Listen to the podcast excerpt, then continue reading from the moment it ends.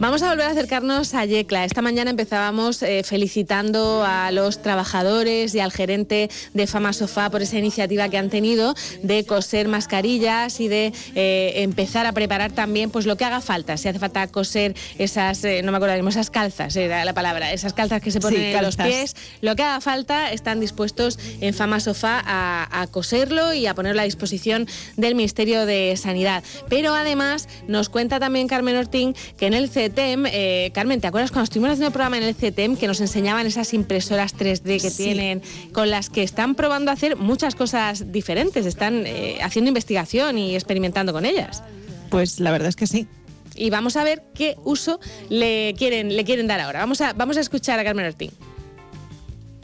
Hola, ¿qué tal compañeros? Muy buenos días desde Onda Regional de Murcia en Yecla. Hoy tenemos de protagonista al director del Centro Tecnológico del Mueble y la Madera, a José Francisco Puche. Y es que, como saben nuestros oyentes, médicos e ingenieros trabajan a contrarreloj para eh, crear respiradores artificiales para los pacientes afectados por el coronavirus eh, mediante la impresión 3D, unos medios de los que dispone el Centro Tecnológico del Mueble y la Madera de Yecla, el CETEN. De eso y de otras cuestiones vamos a hablar con José Francisco Puche. Señor Puche, buenos días. Hola, ¿qué tal? Buenos días. Trabajando en el Centro Tecnológico. Trabajando, sí, mucho teletrabajo, pero trabajando como muchísima gente en España. Bueno, en el Centro Tecnológico, en el CETEN, se dispone de una gran experiencia en impresión eh, 3D y bueno, eh, ustedes están dispuestos a fabricar esos respiradores artificiales y ya se han puesto en marcha para incluirse en una, plataforma que se ha creado y para poder llevarlo a cabo. Pues sí, la verdad es que somos uno de los eh, centros tecnológicos eh, que más experiencia tenemos en el uso de la impresión 3D. No en vano fuimos eh, la primera empresa que recibió una máquina de impresión 3D hace casi 20 años ahora y por tanto de estos 20 años el trabajo con estas tecnologías pues nos ha dado muchísimo bagaje técnico en el uso de las eh, de las mismas. De hecho también fue una de las primeras máquinas que vino que vino a España. Eh, durante estos 20 años hemos ampliado muchísimo tanto nuestro conocimiento como nuestras infraestructuras y ahora hemos eh, sabido, como ya ha pasado en otros países, que puede ser que haya algún tipo de problema a la hora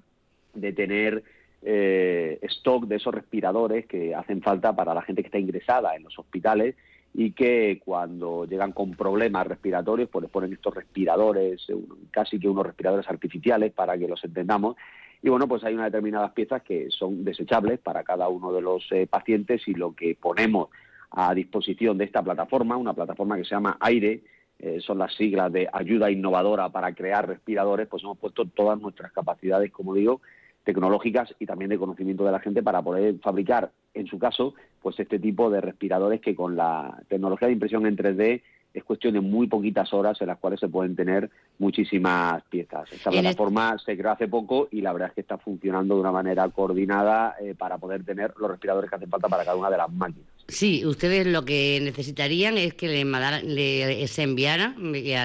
eh, telemática mediante internet el modelo preciso sobre esos respiradores artificiales en concreto y también los materiales plásticos, porque son el material es plástico eh, de usar y tirar el material necesario, ¿no?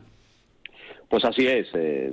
hay gente que ha estado trabajando ya en lo que es el modelo en tres dimensiones, los plazos en tres dimensiones para que nos entendamos mejor de esa pieza que hace falta dentro de los respiradores y nosotros con esa pieza, una vez que se nos pueda mandar eh, cuál es el modelo, ya tenemos lo que tenemos que imprimir. Como bien dices, luego lo que faltaría sería el material, porque no cualquier material vale. Como he dicho, tenemos varias tecnologías de impresión y entendemos que eh, algunas de estas tecnologías que tenemos, igual todas, pues pueden valer para imprimir con ese tipo de material y a partir de ahí pues eh, poder fabricar pues tanto como se nos demanden. Eh, la, eh, la impresora que ustedes tienen, la de 3D, es de última generación, ¿no?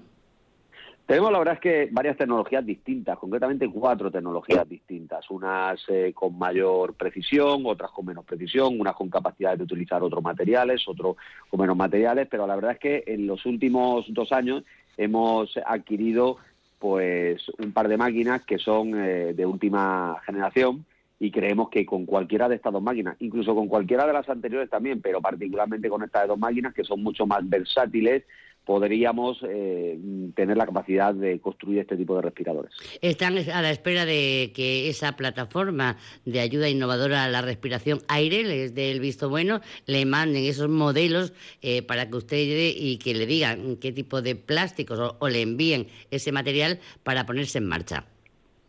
Pues sí, la verdad es que, bueno, realmente esta plataforma ya es conocida eh, por la Administración y saben que nos ponemos a disposición de la Administración para fabricar cuando haga falta. Eh, es lógico y normal pensar que tiene que haber alguien, eh, y es alguien que es esta plataforma, que esté en continuo contacto con, el, con la Administración para saber si realmente hacen falta este tipo de respiradores y en, dónde hacen falta directamente. Entonces, a través de esta plataforma, pues se, canalizarán todas las necesidades y nos irán llegando a, los miembros que estamos metidos en esta plataforma, que lo, hemos hecho voluntariamente, eh, para poder producir precisamente este tipo de respiradores, como digo, con las características que sean necesarias y en aquellos lugares donde sea conveniente. Eh, sí, porque eso también es normal que sea una plataforma que a través de este, en el caso de la plataforma Aire, eh, de ayuda innovadora a la respiración, y lo ponga a disposición de las autoridades competentes para que se distribuya en los eh, centros sanitarios que más lo necesitan. Lo que sí que está claro es que se ha demandado ese tipo de material sanitario porque cada vez son más los ingresados por el coronavirus, por el COVID-19 y porque también hay otros pacientes con otras, eh, otro tipo de enfermedades que también lo precisan. Son eh, un material plástico de usar y tirar, ¿no? Pues sí, así es. Es un material que, en principio, según nos indican, pues eh, tiene la problemática de que, de que vale para un solo uso, vale para un solo paciente directamente y luego pues, seguramente hay que, hay que tirarlo. Entonces, en condiciones normales, me refiero en condiciones eh, de enfermo, un número de enfermos normales, pues digamos que el número de respiradores que hay en el mercado es suficiente, pero al incrementarse tan rápidamente el número de, enfermos que necesitan este tipo de, de, máquina, pues eh, las empresas que lo fabrican normalmente no dan abasto, no tienen suficiente stock ni capacidad productiva para poder atender las demandas que se producen, con lo cual aquí es donde entramos nosotros directamente. Ya pasó algo parecido en Italia, y la verdad es que se solucionó así. Eh, tenemos que tener en cuenta que en Italia el problema del coronavirus nos lleva unas cuantas semanas de, adelanto, con lo cual cosas que ya han pasado allí seguramente vayan a pasar eh, vayan a pasar aquí y se prevé que esto pues eh, en España vaya a ser necesario que, que, que, nos pongamos a fabricar de la manera que sea este tipo de este tipo de dispositivos que hacen falta dentro de estos respiradores y bueno, pues como decía, pues nosotros a, echar la mano en lo que podamos y creo que tecnológicamente pues eh, pondremos nuestro granito de arena allí donde se nos necesite.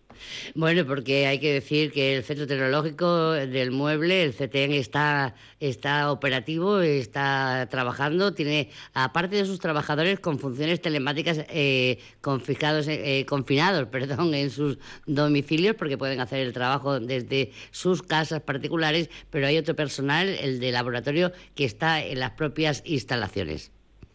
Pues sí, la verdad es que ya la semana pasada ya tomamos la, decisión de que aquellas personas que por el trabajo que realizan pueden utilizar el teletrabajo, pues están en sus domicilios eh, teletrabajando y luego hay otros trabajos pues que es imposible hacerlos eh, a, distancia, con lo cual esas personas están allí. También hemos eh, tomado la decisión de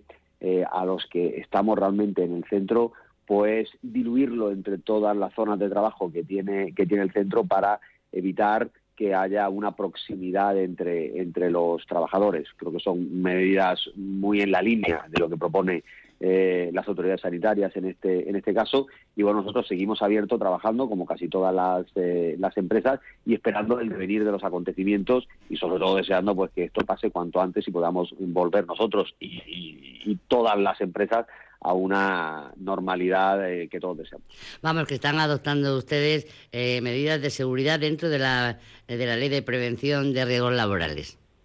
Sí, bueno, estamos adoptando todas esas medidas y también estas que son extraordinarias debidas al coronavirus, porque hemos de tener en cuenta que las medidas de prevención de riesgos laborales, pues tampoco hacen especial referencia a una problemática como la que tenemos ahora mismo. Son muchas las recomendaciones que eh, a propósito del coronavirus se están haciendo desde la Administración y nosotros pues las estamos aplicando eh, digamos que con nuestra casuística particular, como pasa en cualquier en cualquier empresa. Nosotros podemos hacer teletrabajo probablemente más que otras empresas, pues lo estamos aplicando y luego pues tenemos unas instalaciones que permiten eh, dispersar a, la gente que no tiene teletrabajo, dispersarla para que no haya demasiado contacto próximo entre personas y eso es lo que estamos haciendo. Bueno, pues quedamos después de todas estas explicaciones que nos ha dado en torno a esa posible fabricación de respiradores artificiales eh, mediante la impresión 3D, eh, una maquinaria